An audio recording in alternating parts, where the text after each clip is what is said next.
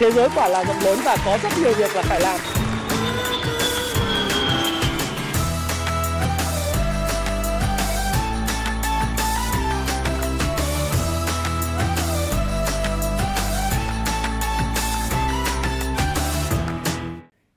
Hi, xin chào tất cả các bạn. Chào mừng các bạn đã quay trở lại với channel của Thái Phạm.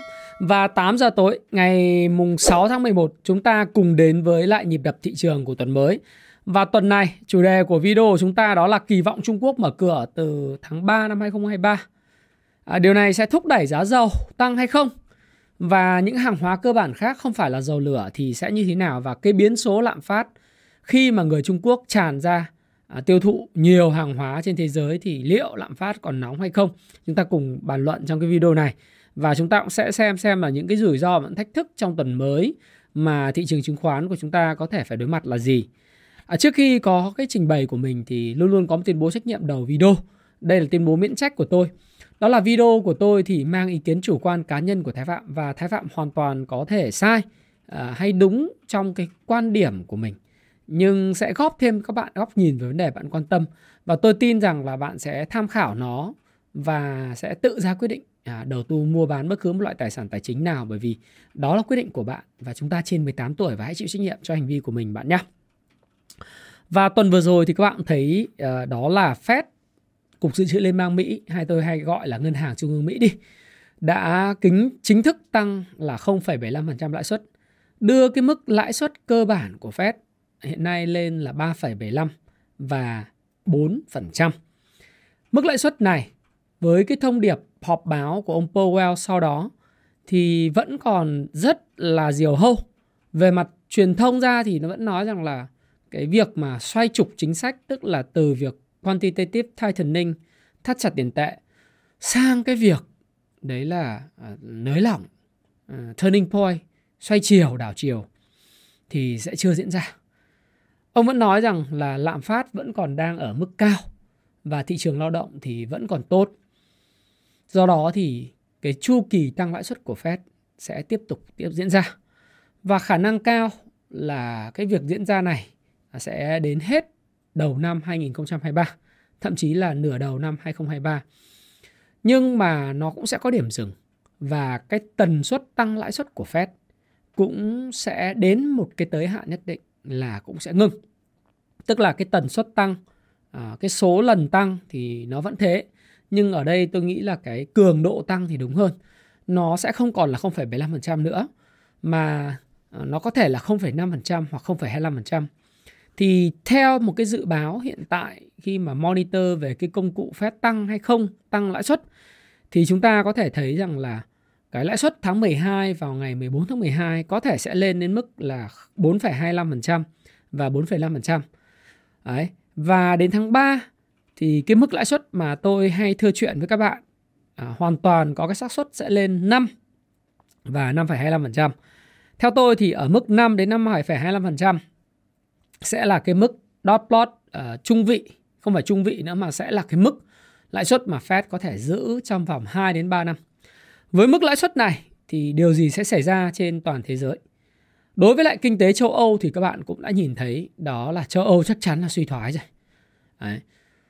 Kinh tế của nước Anh chưa chắc là suy thoái. Đấy. Nhưng mà kinh tế của châu Âu và lục địa già, trong đó thì có Pháp là nền kinh tế uh, lớn thứ hai của châu Âu uh, Ờ, sẽ bị suy thoái rất là nặng. Các nền kinh tế khác của châu Âu giả cỗi cũng suy thoái. à, trừ có Đức thì là một ẩn số. Đức thì vẫn trong cái vòng xoáy suy thoái. Nhưng chút xíu nữa ta bàn về cái câu chuyện là cái mối quan hệ thương mại giữa Đức và Trung Quốc nếu mà được nối lại và tiếp tục là tăng trưởng thì chưa chắc Đức sẽ suy thoái bởi vì cái trọng tâm về tiêu dùng thì có thể suy thoái nhưng về xuất khẩu và đầu tư của Đức ờ, thì có thể sẽ tăng trưởng rất là mạnh. Và trong trường hợp như vậy thì có thể nền kinh tế châu Âu tổng quan chung là suy thoái nhưng sẽ suy thoái nhẹ do cái tỷ trọng của Đức đóng góp cho nền kinh tế châu Âu sẽ lớn. Nước Anh thì tôi tôi tin rằng là vẫn có thể có suy thoái nhẹ nhưng mà nó sẽ được uh, những rất nhiều những cái cộng hưởng tốt với Mỹ và Mỹ thì có thể suy thoái và hại cánh hiện nay thì người ta đang nghiêng về cái kịch bản như Goldman Sachs, ờ, uh, JP Morgan thì nghiêng về kịch bản là suy thoái trong vòng 6 đến 9 tháng tới.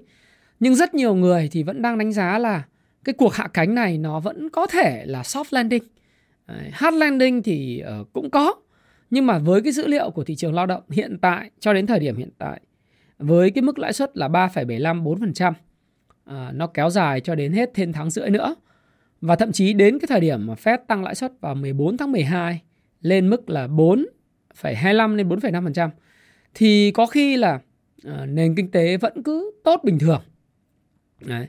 Thì nếu như ở nền kinh tế tốt bình thường và mọi người đang kỳ vọng về câu chuyện đó là hạ cánh mềm thì có thể là cái nền kinh tế Mỹ nó cũng sẽ có sự trao đảo nhất định vào trong năm 2023 năm bản lề trước cuộc cái bầu cử vào năm 2024 có thể có sự thay đổi về chính trị.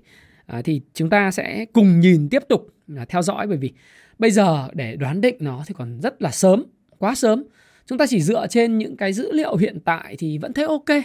Nhưng nếu mà nhìn xa hơn thì chúng ta sẽ lắng nghe những cái nhà kinh tế học cũng như là lắng nghe những cái dự báo của những cái uh, ngân hàng đầu tư rồi những cái công ty lớn như Amazon, Apple hay là những công ty như là Tesla họ sẽ dự phóng như thế nào về tương lai thì chúng ta cũng sẽ xem để chúng ta biết rằng là cái sự cắt giảm lao động nó sẽ ra mạnh hay không và thất nghiệp nó có gia tăng hay không.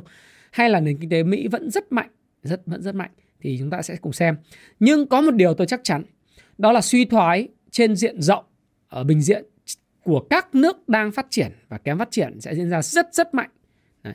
nó có mấy lý do cho chuyện này điều đầu tiên đó là khi mà Fed tăng lãi suất Ngân hàng Trung ương Anh, Ngân hàng Trung ương châu Âu cùng đồng loạt tăng lãi suất thì tất cả các ngân hàng trung ương trên thế giới đều phải tăng lãi suất.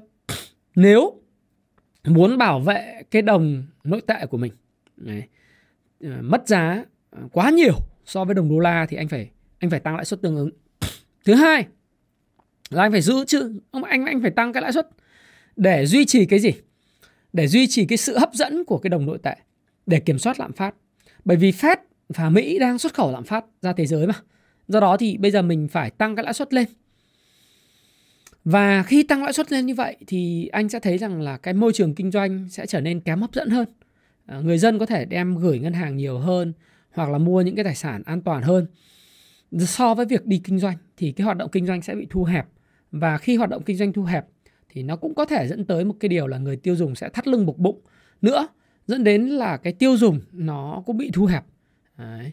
Cái đầu tư, cái cái trục tăng trưởng về xuất khẩu thì cũng bị suy giảm bởi vì suy giảm về sức tiêu dùng của châu Âu, của Mỹ và trên toàn thế giới thì cái xuất khẩu nó cũng sẽ kém đi. Trong khi nhập khẩu thì tất nhiên là nếu mà nhập khẩu để xuất khẩu thì nhập khẩu cũng kém đi nhưng mà khả năng mà thâm hụt cái cán cân vãng lai hay thâm thụt cái quán cán cân về xuất nhập khẩu nó cũng sẽ xảy ra. Đấy. Mọi người thì đang dựa vào những cái yếu tố như thí dụ như là các cái quốc gia mà có cái lượng lượng lao động nước ngoài đi đi nước ngoài để kiếm đô la về nước như Philippines chẳng hạn thì gọi là kiều hối đúng không? Thế thì nhưng mà vấn đề là không phải là mọi người cứ nghĩ là kiều hối là một cái đại diện công tăng tức là không đổi. Cái đấy là rất sai. Bởi vì trong cái trường hợp mà khi thị trường lao động ở Mỹ, thị trường lao động châu Âu hay là thị trường lao động của các nước phát triển nó bị contract uh, contraction tức là bị suy giảm thì cái người uh, của cái quốc gia đó đi xuất khẩu lao động tại những cái quốc gia mà bị hoạt động kinh tế thu hẹp lại thì cũng không có việc làm hoặc là lương bị thắt chặt lương theo giờ cũng bị suy giảm. Thì cái lượng kiều hối đổ về cái quốc gia đó chẳng hạn như Philippines chẳng hạn đi giúp việc làm thuê vân vân thì nó cũng sẽ giảm xuống. Và lượng kiều hối nó không phải là công sang lộ lượng kiều hối cũng sẽ giảm theo cái sự suy giảm của nền kinh tế thế giới do đó thì hoàn toàn sẽ có nếu mà kiểm soát không khéo cùng với sự đà tăng của những cái hàng hóa cơ bản commodity như là giá dầu giá xăng các uh, gọi là thành phẩm của xăng dầu và những quốc gia nhập khẩu năng lượng thì sẽ có những khả năng là hoàn toàn có những cái chuyện đó là uh, cái sức ép lên cái cán cân vãng lai sẽ rất là lớn.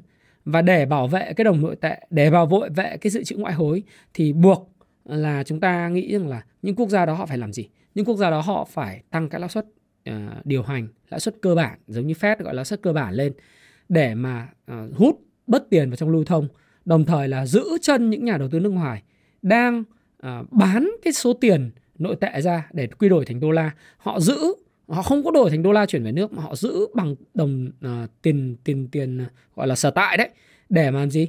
Uh, họ gửi tiết kiệm ở cái nước sở tại để đợi chờ cái cơ hội để giải ngân tiếp thì cái đó là một cái mà nó sẽ không tốt quá tốt cho cái môi trường kinh doanh phát triển.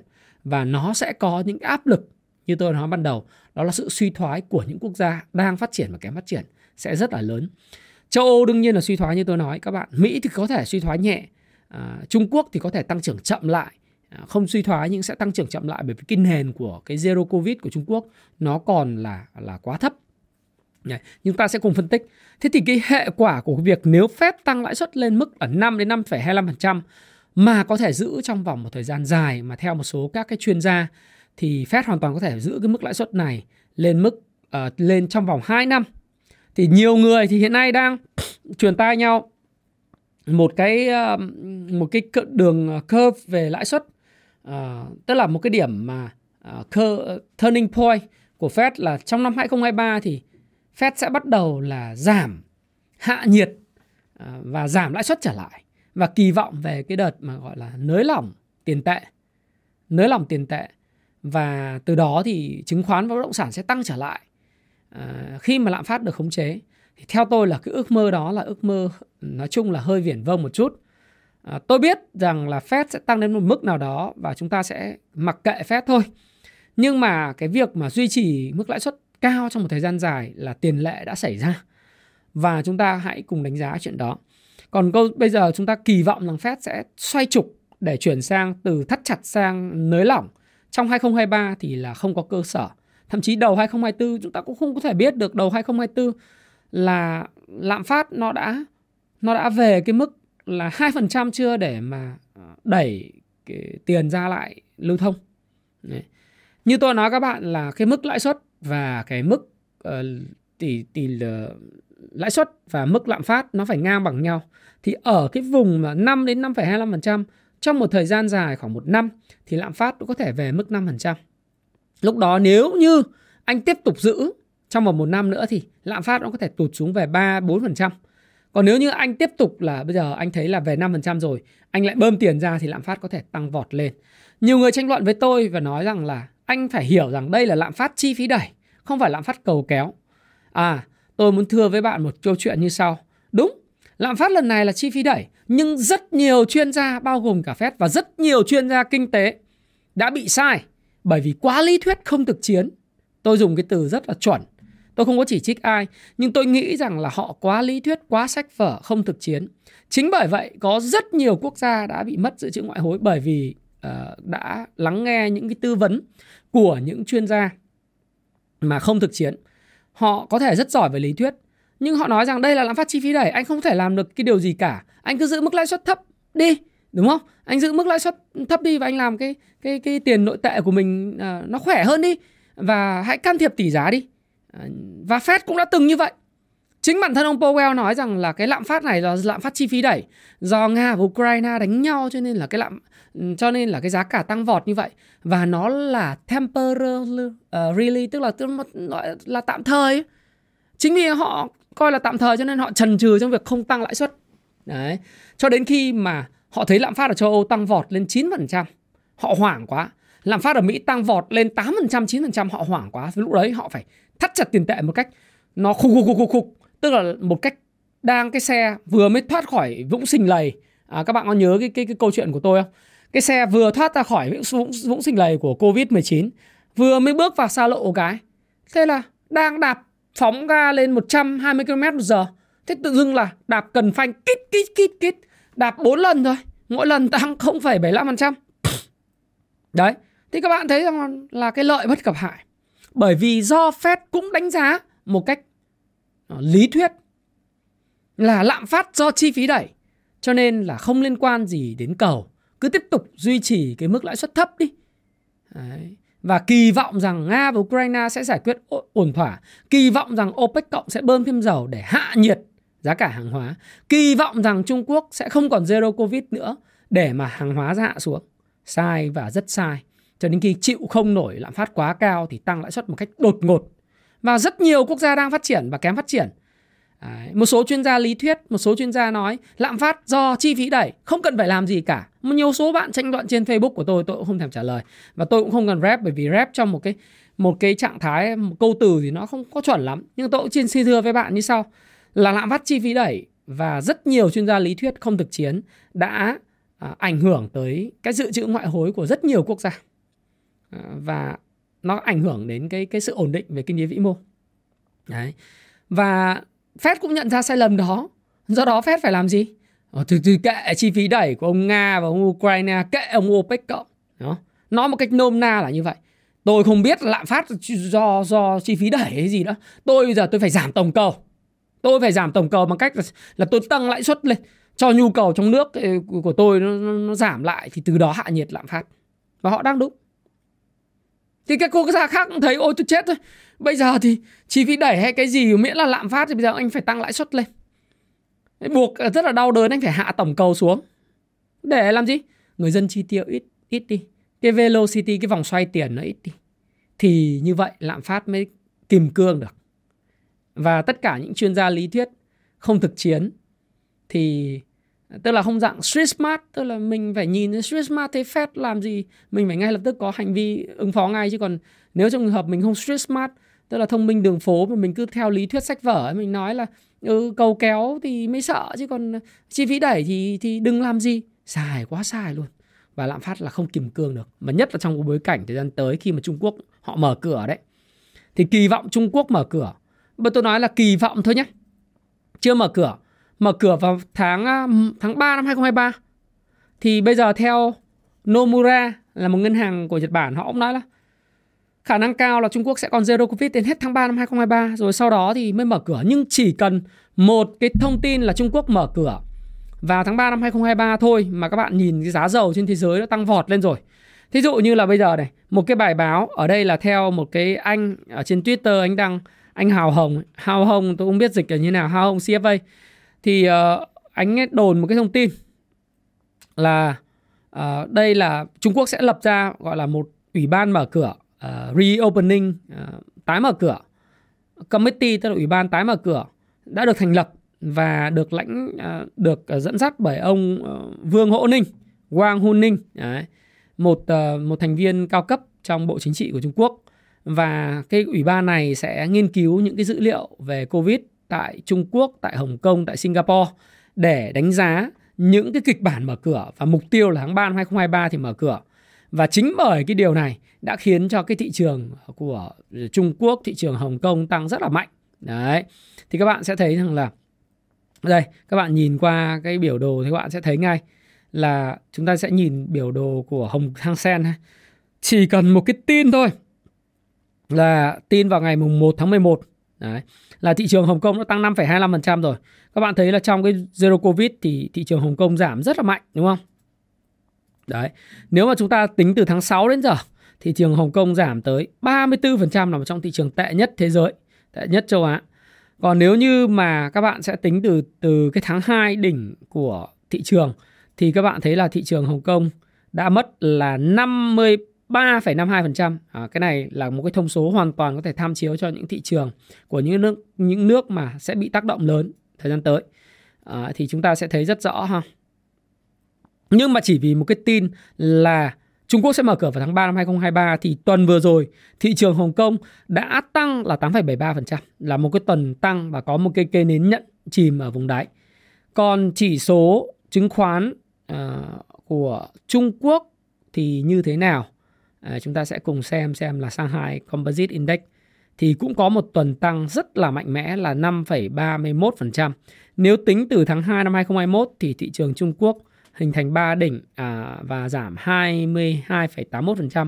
Nhưng mà trong cái bối cảnh các bạn phải nhìn thấy một điều là trong bối cảnh à, Trung Quốc thị trường chứng khoán là không có gì đột phá trong cái mùa Covid à, thì thì nó không có tăng mạnh nó tăng bao nhiêu thì nó trả về bấy nhiêu ví dụ như từ tháng 3 Ờ, tháng 3 năm 2020 thì thị trường chứng khoán Trung Quốc từ 2782 tăng lên là 3740 thì bây giờ thì cũng về gần lại cái mức đáy của cái Covid-19 rồi. Có nghĩa là anh tăng bao nhiêu điểm anh trả lại bấy nhiêu điểm. Còn cái bong bóng Trung Quốc thì như tôi nói các bạn, nó diễn ra vào năm 2015 lúc mà Trung Quốc phá giá nhân dân tệ và người Trung Quốc hận cổ phiếu thì nó cũng bắt đầu từ năm 2015 và tôi nói là thị trường chứng khoán nó chỉ nguy hiểm đứng thứ hai sau chiến tranh thôi. Các bạn nhìn thấy rất là rõ phải không nào? Và vì cái tin Trung Quốc mở cửa này thị trường tăng rất là mạnh. Đấy. Thế Trung Quốc mở cửa sẽ khiến cho thị trường dầu lửa à, dầu lửa vừa rồi cũng có một tuần tăng rất mạnh đặc biệt là cái phiên ba phiên bốn phiên à, có một cái thông tin mở cửa là các bạn thấy là thị trường dầu lửa là cứ tăng là 2,77, 1,42 rồi phiên cuối cùng uh, trong tuần là tăng 3,21% tức là riêng tính theo đồ thị tuần nhá là tuần vừa rồi dầu lửa có lúc tăng nếu mà tính từ đáy là tăng 7%, còn tính mở cửa và so với đóng cửa một tuần thì tăng 5,32%. Thì đây là một trong những cái điều mà các bạn cần phải lưu ý. Đấy, cần phải lưu ý. Đấy. Nếu dầu WTI thì nó tăng ờ, cũng tăng khoảng độ tầm 7% nếu từ vùng đáy. Trong tuần thì tăng khoảng 5,47%. Đấy thì nhìn như thế để để mà thấy rằng là những cái tin của Trung Quốc mở cửa nó sẽ ảnh hưởng rất lớn và như tôi hay nói với học viên của tôi thì khi mà trong cái cái spring của dầu khí ở vùng này thì nó sẽ có những cái pha hoàn thành xong cái pha B rồi đến pha C thì đến cái vần last support point này thì những ai mà tham gia cái thị trường à, hàng hóa commodity đó, thì các bạn có thể đã tôi chúng tôi đã giữ vị thế long có thể là giữ vị thế long từ ngày 26 tháng 10 là như vậy. Thì Trung Quốc mở cửa chỉ cần có một cái thông tin như vậy thôi Ờ, đã tác động rất lớn đến thị trường thế giới và thậm chí là đối với thị trường Mỹ. Ngoài cái câu chuyện là thị trường chứng khoán Mỹ thì ừ, đã đoán trước được Fed, thì các bạn nhìn thấy là Dow Jones thì cũng đang ở cái vùng kháng cự ờ, quanh cái MA 200 S&P 500 thì yếu hơn, bởi vì nó có tác động của các cổ phiếu công nghệ. Nasdaq cũng vậy, yếu hơn. Ờ, cái vùng mà các cổ phiếu công nghệ này hoàn toàn có thể dò đáy thậm chí là dò đáy rất sâu bởi vì tác động của Amazon này tác động của Google à, bị ảnh hưởng xâm chiếm thị phần của bên TikTok đúng không? Rất lớn. Rồi các bạn cũng có thể nhìn thấy là tác động của các cái à, công ty công nghệ như là công ty Meta, à, công ty sở hữu Facebook ấy à, sẽ còn sẽ tiếp tục phải đi xuống nữa. Lấy cái biểu đồ trên à, Kung Fu Stop Pro. Đấy. Nhưng mà có một điều lạ đấy là các bạn nhìn thấy là khi mà Trung Quốc tiếp Thủ tướng Đức Đấy, ngài Olaf Scholz thì chứng khoán Đức đã lập tức có những cái sự phản ứng rất là tích cực với việc Trung Quốc mở cửa và nó đã tạo đáy. Nó tạo đáy hai đáy từ ngày 13 tháng 10 và sau đó tiếp tục tăng rất là mạnh. Mà thậm chí thời gian tới thì tôi nghĩ chứng khoán Đức sẽ phục hồi rất nhanh. Chứng khoán Đức sẽ phục hồi rất nhanh và đặc biệt là trong bối cảnh Đức đã làm được một việc. À, Đức thì chỉ sau Việt Nam thôi. À, tức là khi mà ông Tập Cận Bình là à, trúng cử tiếp nhiệm kỳ số 3 làm chủ tịch nước và kiêm chủ tịch đảng, tổng bí thư đấy, thì à, chúng ta đã thấy là lãnh đạo của chúng ta là tổng bí thư uh, Nguyễn Phú Trọng đã thăm và làm việc ở Trung Quốc. Đấy. Và sau đó thì đến Thủ tướng Đức khi sang thăm. Tại sao Thủ tướng Đức lại chọn Trung Quốc sang thăm? Bởi vì đối với Đức thì Trung Quốc là một cái thị trường lớn nhất, lớn nhất, lớn nhất, lớn nhất. Bởi vì Trung Quốc xuất khẩu toàn bộ xe hơi à, như là Mercedes, BMW, Audi, và tất cả những loại xe máy móc hạng sang thì Trung Quốc là rất chuộng đồ Đức về công nghệ kể cả thực phẩm. Thực phẩm những cái cái máy móc chế biến thực phẩm thì cũng là đồ Đức. Và đối với lại Đức thì Trung Quốc là thị trường quan trọng nhất trên thế giới. Đấy. thị trường bán xe Mercedes số 1 thế giới. Thị trường tiêu thụ xe Mercedes thứ một thế giới chúng ta cũng là một trong những cái quốc gia mà có gọi là top tiêu thụ xe Mercedes trên toàn thế giới Thế thì nhưng mà người Trung Quốc thì cực kỳ chuộng BMW, cực kỳ chuộng Mercedes và Audi. Cho đó đó là lý do tại sao mà kinh tế Đức nếu Trung Quốc mở cửa trở lại và mọi hoạt động giao thương trở lại thì kinh tế Đức sẽ là kinh tế được hưởng lợi lớn nhất và cả châu Âu có thể suy thoái nhưng kinh tế Đức chỉ vào một cái mũi nhọn xuất khẩu các đồ uh, công nghệ xe hơi các thứ là có thể là sẽ không bị suy thoái mà còn thế như còn tăng trưởng Đấy. Pháp thì sẽ yếu, Ý sẽ yếu, Tây Ban Nha, Bồ Đào Nha, mấy quốc gia mà mà ở khu vực Nam Âu thì yếu, nhưng Đức thì sẽ rất là mạnh.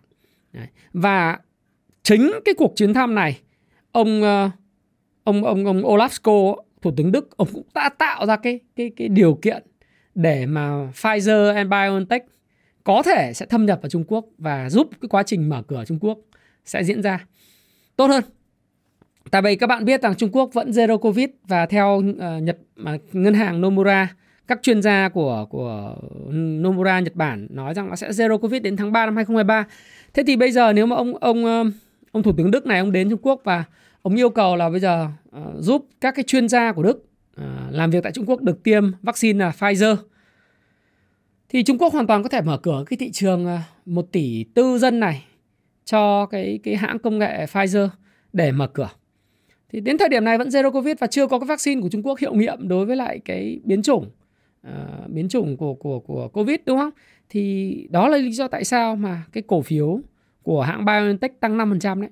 Và hoàn toàn tôi nghĩ rằng là Trung Quốc có thể mở cửa tháng 3 năm 2023. Như tôi nói các bạn thì tác động của việc mở cửa của Trung Quốc chắc chắn là ảnh hưởng tích cực tới các nước xuất khẩu của Trung Quốc. Trong đó là có đặc biệt là Đức. Đấy. Và đặc biệt là cái nhu cầu đi lại gọi là đi lại để mà trả bữa.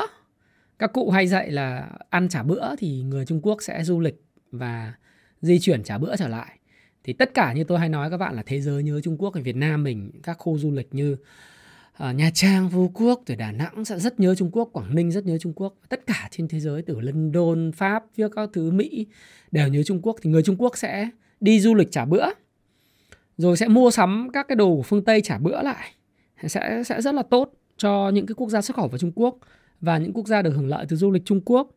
Ừ, chính vì điều đó trong cái bối cảnh nguồn cung của dầu lửa bị thắt chặt trở lại Đấy, do OPEC cộng là giảm 2 triệu thùng dầu một ngày mà. Thì các bạn thấy rằng là giá dầu sẽ tăng thôi. Đây các bạn nhìn giá dầu này. Hình thành những cái mẫu hình này những mẫu hình này hoàn toàn có thể test lại 103 đô một thùng dầu. Điều này thì nói thật với các bạn chả sung sướng gì à, vì nói thật là đi đổ xăng tốn tiền lắm. Giá dầu tăng thế này thì nói chung là đổ xăng thì xăng xiếc các thứ là xăng dầu tăng khó chịu gây ra lạm phát chúng ta phải thắt lưng buộc bụng nhiều thứ. Nói chung là nhưng mà thôi giờ thế giới nó thế thì bây giờ biết làm sao đúng không? Thế giới nó thế thì biết làm sao bây giờ? Nhưng mà nhìn thế này thì thì hoàn toàn là có khả năng là giá dầu vượt lên cái vùng cản trước đây là 102, 103 đô một thùng dầu. Những bạn nào giữ vị thế lo có thể hoàn toàn đợi take profit ở vùng 100, 101 đến 103 đô một thùng. Và nếu mà nó test lại một cái lần nữa ở vùng LPS này hoàn toàn thì uh, nếu mà bên OPEC cộng tiếp tục mà cắt giảm sản lượng, Nga bị áp trần dầu khí thì hoàn toàn nó có thể test lại vùng 100 110. Đấy. Tôi thì tôi vẫn cho rằng là lịch sử của dầu khí sẽ lặp lại. Đấy. Tôi thì tôi nhìn cái cái biểu đồ theo tháng thì các bạn sẽ thấy rằng là tôi đã luôn luôn nói với các bạn về là dầu khí nó có thể lặp lại cái chu kỳ giá dầu cao từ 2011 cho đến 2014 này. này. Đấy. Từ 2011 đến 2014 trước khi là cái dầu đá phiến nó tham gia cuộc chơi, nó kéo cái OPEC cộng tiến hành một cuộc chiến tranh với dầu đá phiến, khiến giá dầu giảm về 28. Thực ra bây giờ muốn cho cái ờ, giá dầu hạ nhiệt thì giờ chỉ có một cách thôi. Cho dầu đá phiến của Mỹ hoạt động trở lại. Ờ, và muốn dầu đá phiến hoạt động trở lại thì nó phải có cái yếu tố pháp lý. Có nghĩa là nó phải có sự thay đổi của ông Joe Biden cơ và đảng Dân Chủ của ông ta. Vì sao? Vì đảng Cộng Hòa thì mới thúc đẩy giá dầu dầu đá phiến trở lại. Đảng Dân Chủ thì thúc đẩy năng lượng xanh, cấm khai thác uh, dầu ở đất công, cấm khai thác dầu trên mặt đất, mặt biển. Công ty dầu đá phiến đâu hoạt động được. Dẫn đến là không hoạt động được thì không có cái ai mà đối trọng lại được với lại OPEC cộng cả. Thì giá dầu nó sẽ mức cao khi nào có đối thủ cạnh tranh ấy thì giá dầu mới giảm được. Và nếu muốn thì cũng phải chờ chờ đợi. Tôi đang kỳ vọng là 2024 khi mà có bầu cử bầu cử Mỹ ờ, có những sự thay đổi có những cái môi trường kinh doanh, bắt đầu môi trường chính trị thay đổi thì giá dầu nó sẽ sẽ sẽ không còn là một mối bận tâm nữa. Chứ còn trong trong trong trung hạn thì thứ thật với bạn, nhìn giá dầu này chả vui tí nào. Tăng thì tăng, nhiều khi có được vài đồng do cái cái long long rồi là chết đinh nhưng mà so với lại cái thiệt hại của nền kinh tế và so thiệt hại của bản thân khi đổ xăng, đổ xiếc các thứ thì nó còn nhiều hơn rất nhiều không vui tí nào. Nhưng mà thôi, chúng ta phải phải nói về tác động, chúng ta phải nhìn trước những chuyện đó. Và cái mâu thuẫn lớn của OPEC cộng và Mỹ, tuần trước tôi nói rồi, cái nguồn cơn sâu xa của nó cũng cùng là năng lượng xanh. Một ông thì đi ủng hộ cái năng lượng xanh để đối trọng lại với năng lượng cũ. Năng lượng cũ người ta còn 50 năm khai thác chưa hết. Thì ông đã đòi tiêu diệt người ta rồi. Thì người ta phải, nói chung người ta dựa ờ, dựa vào cái cớ là ghét nhau thôi, nhưng mà thực ra cuối cùng tư bản và dầu lửa thì nó đâu có ghét nhau đâu. Tiền là trên hết đúng không? Nôm na thế. Thực thú thật với các bạn là uh, xin lỗi các bạn tôi không phải là học giả. Tôi cũng không phải là người lý thuyết. Tôi là người thích đọc và ứng dụng. Cho nên tất cả những gì tôi chia sẻ nó cứ nôm na nó cứ như diễn nôm cho các bạn ấy. các bạn sẽ thấy nó nó nhẹ nhàng dễ hiểu dễ vào. Tôi theo cái chủ trương của uh, thầy uh, gọi là thầy thì cũng đúng nhưng mà theo một cái cái đúng là thầy thầy mà thầy của mọi người thầy là tiến sĩ Albert Einstein ấy, Albert Einstein là nếu bạn phải bạn hiểu cái gì bạn phải diễn giải những thứ gì nôm na cho những người uh, trình độ 6 tuổi cũng hiểu được. Thì lúc đấy các bạn sẽ hiểu về vấn đề. Chứ bạn nói cao siêu quá thì không hiểu. Đúng lại là tôi thì tôi không có muốn nói những cái thứ về lý thuyết này đao to búa lớn với các bạn. Mà tôi muốn chia sẻ với các bạn một cái thực tế thôi. Nôm na nó là gì? Tiền. Quyền lợi một bên là đang bán dầu ngon, tự dưng có ông đến bảo, từ giờ đừng, mày mày đừng mong. Nói dùng hơi hơi hơi dân dã tí. Ông đừng mong bán dầu nữa nhá. Tôi có một nguồn năng lượng khác, thay thế đặt sắp sửa đá đít ông rồi đấy. Thì một bên nó nổi sùng lên, nó phải tìm mọi cách để nó giữ cho mày à mày nói tao đá đít, đúng không? Rồi, mày sẽ nhớ nhá, bỏ quyết giày có móng tay nhọn nhá. Tao xử mày ngay thì nó nó đơn giản thế thôi. Vấn đề là tiền. Chứ còn mấy cái vụ mà Ờ, thái tử Ả Rập Saudi mâu thuẫn với tổng thống Joe Biden thì tôi nghĩ những chuyện đấy nó đơn giản bởi vì hai quốc gia này đã từng là đồng minh 70 năm thì nó chả có liên quan gì đến tư thủ ở đây cả có tư thủ chỉ là cái cớ cho vui thôi đúng không như vậy thì chúng ta có thể thấy rằng là Trung Quốc mở cửa sẽ tiếp tục thổi cái luồng áp lực lên giá dầu nhất trong bối cảnh là Trung Quốc uh, sẽ sẽ uh, đi trả thụ, gọi là trả bữa ăn trả bữa hay là đi du lịch trả bữa đấy. đấy. Và thêm một yếu tố nữa là sẽ có áp trần giá dầu và sản phẩm lọc dầu của Nga từ ngày 10, mùng 5 tháng 12 và sản phẩm lọc dầu hóa dầu thì sẽ được khởi động từ 5 tháng 2 của Mỹ, của G7 và Úc. Đấy. Thì cái cơ chế áp thì tôi đã nói với các bạn rồi. Áp giá cố định và cấm các cái ờ, đơn vị vận tải biển cung cấp những cái dịch vụ ờ, như là bảo hiểm hàng hải cho vận chuyển dầu Nga trừ khi cái cái cái cái, cái giá dầu Nga được bán với mức giá trần ví dụ 60 đô. Việc áp này ấy nói thật với các bạn là một hành vi nói chung là khó hạ nhiệt giá dầu. Mà thậm chí sẽ dẫn tới một câu chuyện là Nga có thể nổi sung lên à, xúi dục OPEC cộng hoặc là bắt tay với OPEC cộng tiếp tục duy trì sản lượng mức thấp để đẩy giá dầu lên cao. Cái thứ hai, vì sao họ đẩy giá dầu lên cao? Họ đằng nào thì cũng phải bán là tầm 60 đô, 65 đô giống như là cái mức áp giá áp trần đúng không? Giá dầu Nga. Nhưng họ hoàn toàn có thể là bán cái mức giá chiết khấu 30% cho Trung Quốc và Ấn Độ vẫn ở mức 65 đô cho những người bạn thân hữu của mình. Vừa được tiếng là bạn thân hữu giúp nhau mà lại vừa đưa giá dầu ra ở thế giới với cái khối lượng hợp lý vừa phải mà thậm chí là vẫn có lời rất nhiều. Không cần phải xuất khẩu chính ngạch từ Nga. Cái động thái này sẽ khiến cho giá dầu thế giới tiếp tục duy trì đi ngang ở mức cao trong một thời gian rất dài.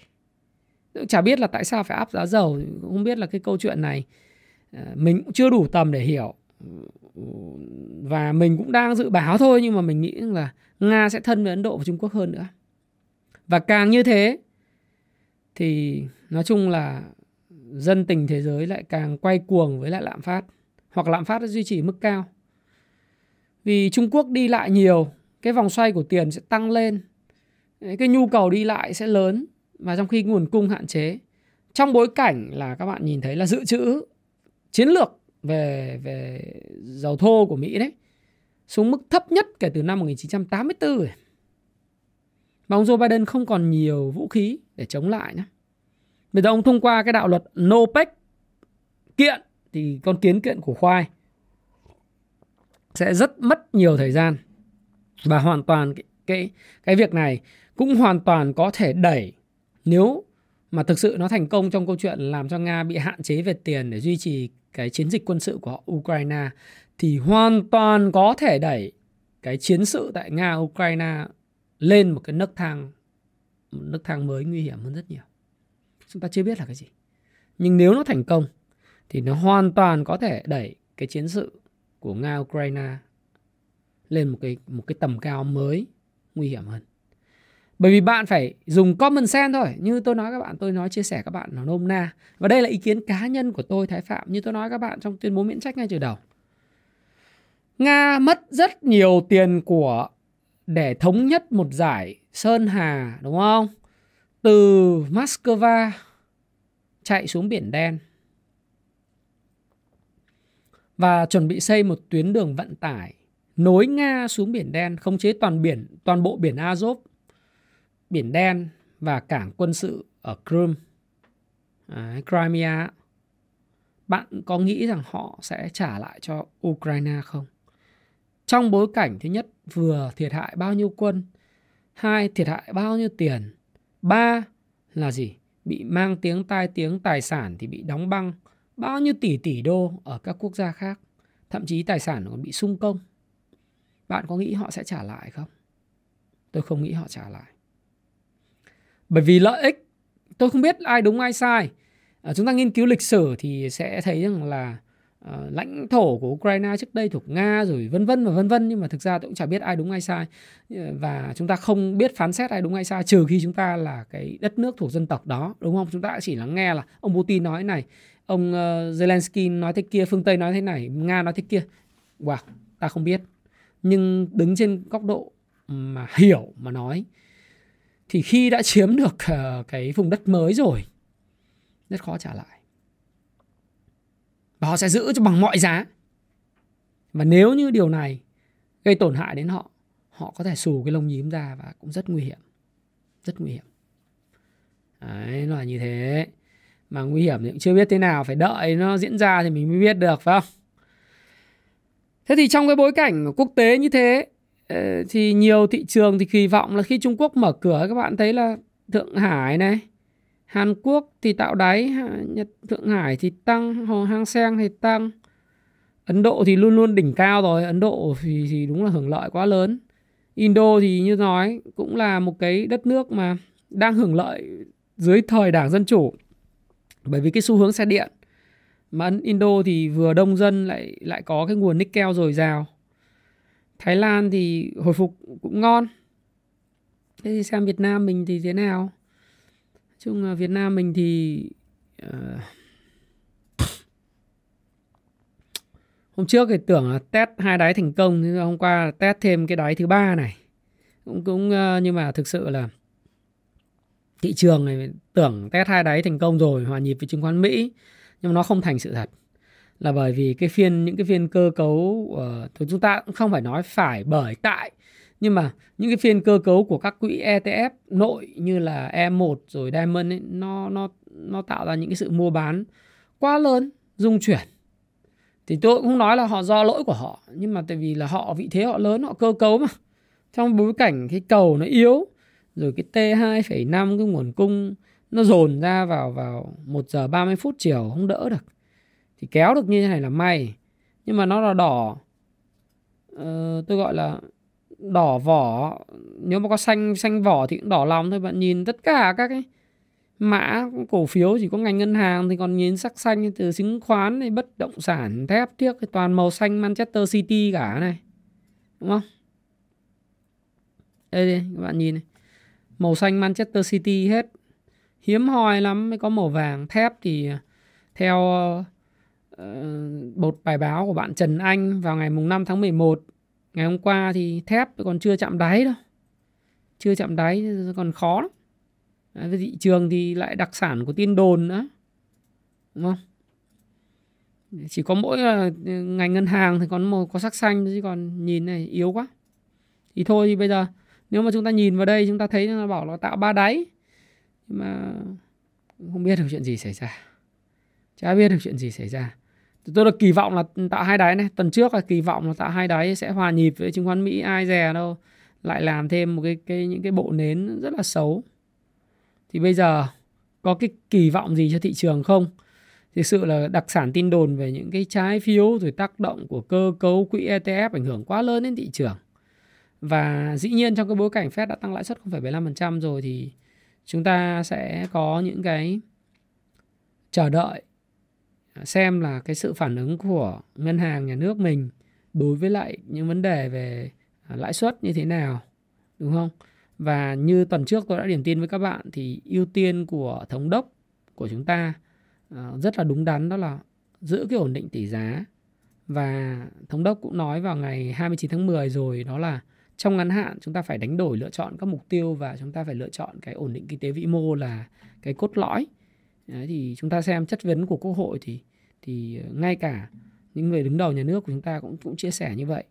Thì đó là lý do tại sao mà uh, cộng với lại những cái tình hình như chúng ta đọc báo thí dụ như tình hình sản xuất kinh doanh thì có thể thấy rằng là báo dân trí nói thì giờ như tôi nói các bạn ấy đơn hàng nó yếu thì bây giờ các cái nói dùng công nhân bị sa thải là cắt giảm nhân sự đi. Đó dân trí đăng này. Vì không có đơn hàng thì người ta cắt giảm nhân sự này. Đấy, rồi ờ, lao động trên báo kinh tế Sài Gòn online. Thì các bạn thấy rằng là lao động mất việc do thiếu đơn hàng thành phố Hồ Chí Minh tìm cách hạn chế nguy cơ bất ổn.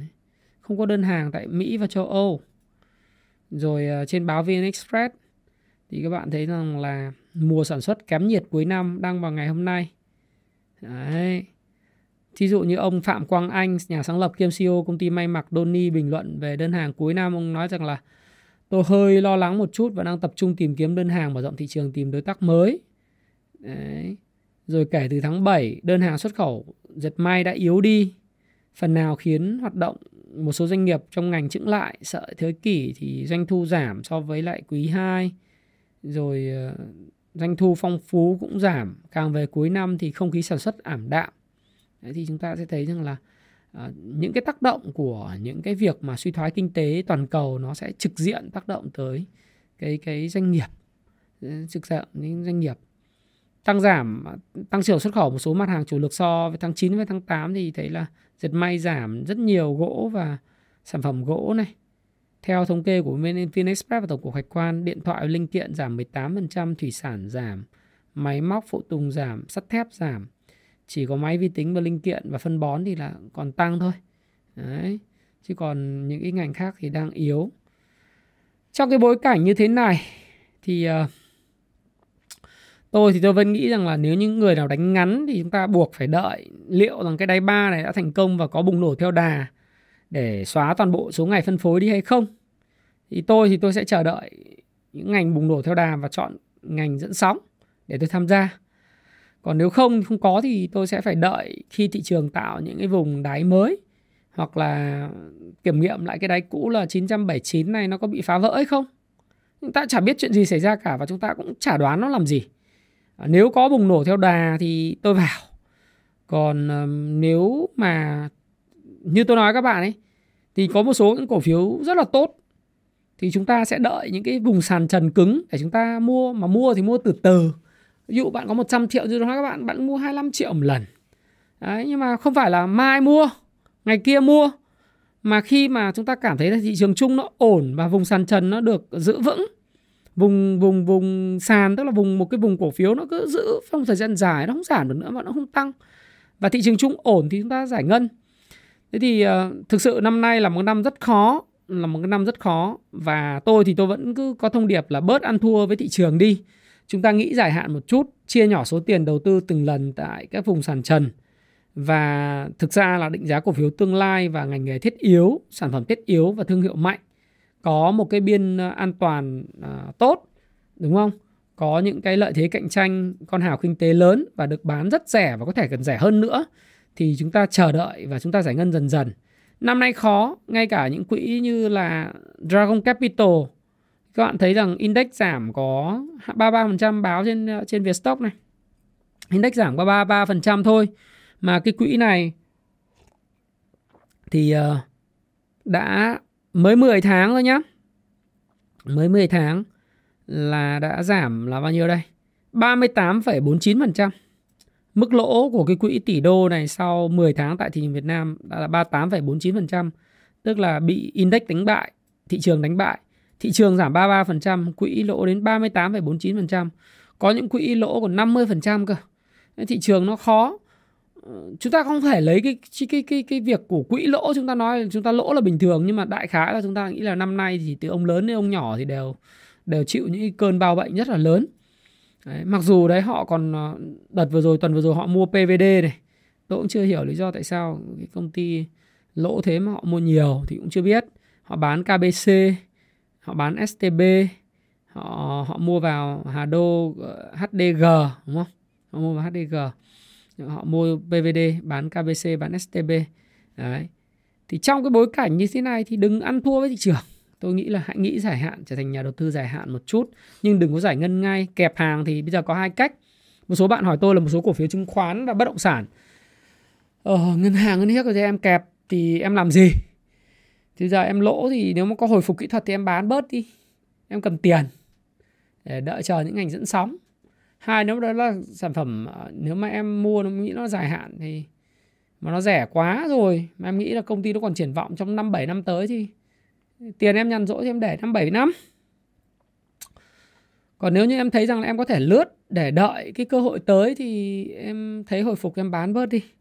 Còn em mua những cổ phiếu mà có như tôi nói này ờ, uh, PE rẻ rất rẻ ngành nghề thì thiết yếu có biên uh, gọi là biên an toàn tức là rất rẻ thì biên an toàn lớn thì có con hào kinh tế lớn và tiếp tục tăng trưởng thương hiệu mạnh thì cái rẻ thì em, em, em mua vào.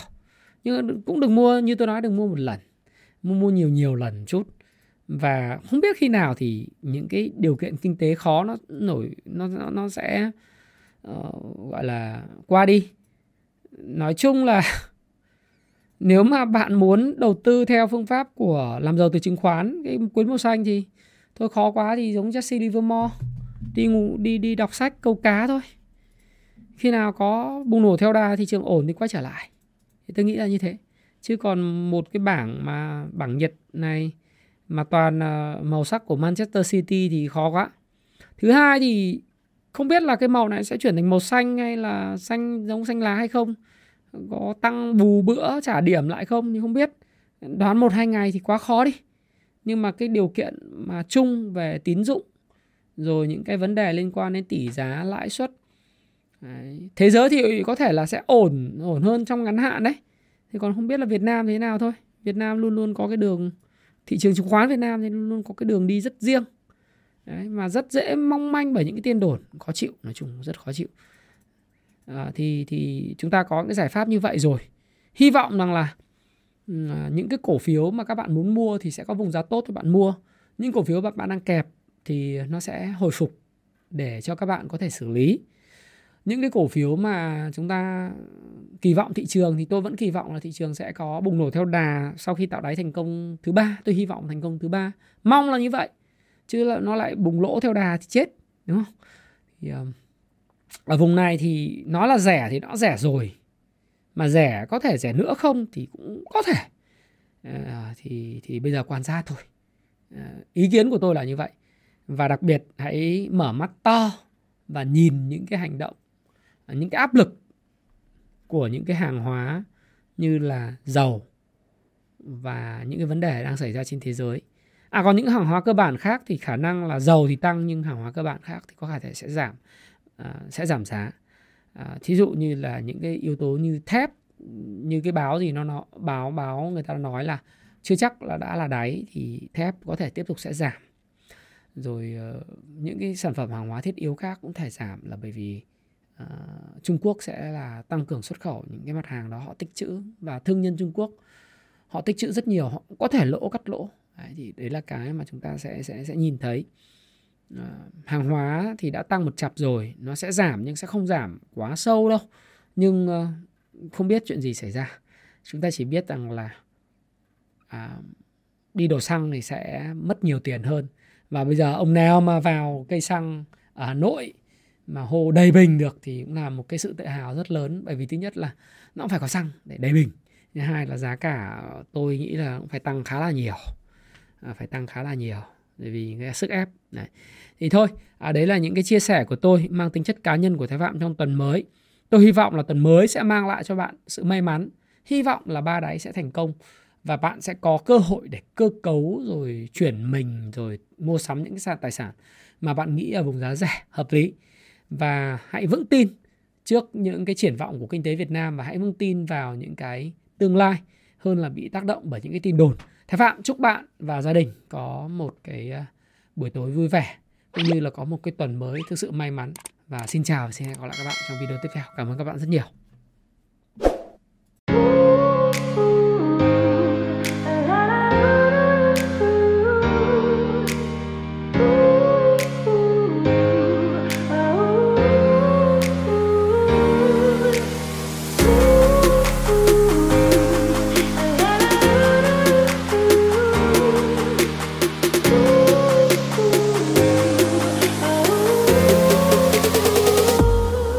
Là khóa học hiện tại về chứng khoán ở Việt Nam có số lượng học viên đông đảo, có mặt tại Hồ Chí Minh và Hà Nội.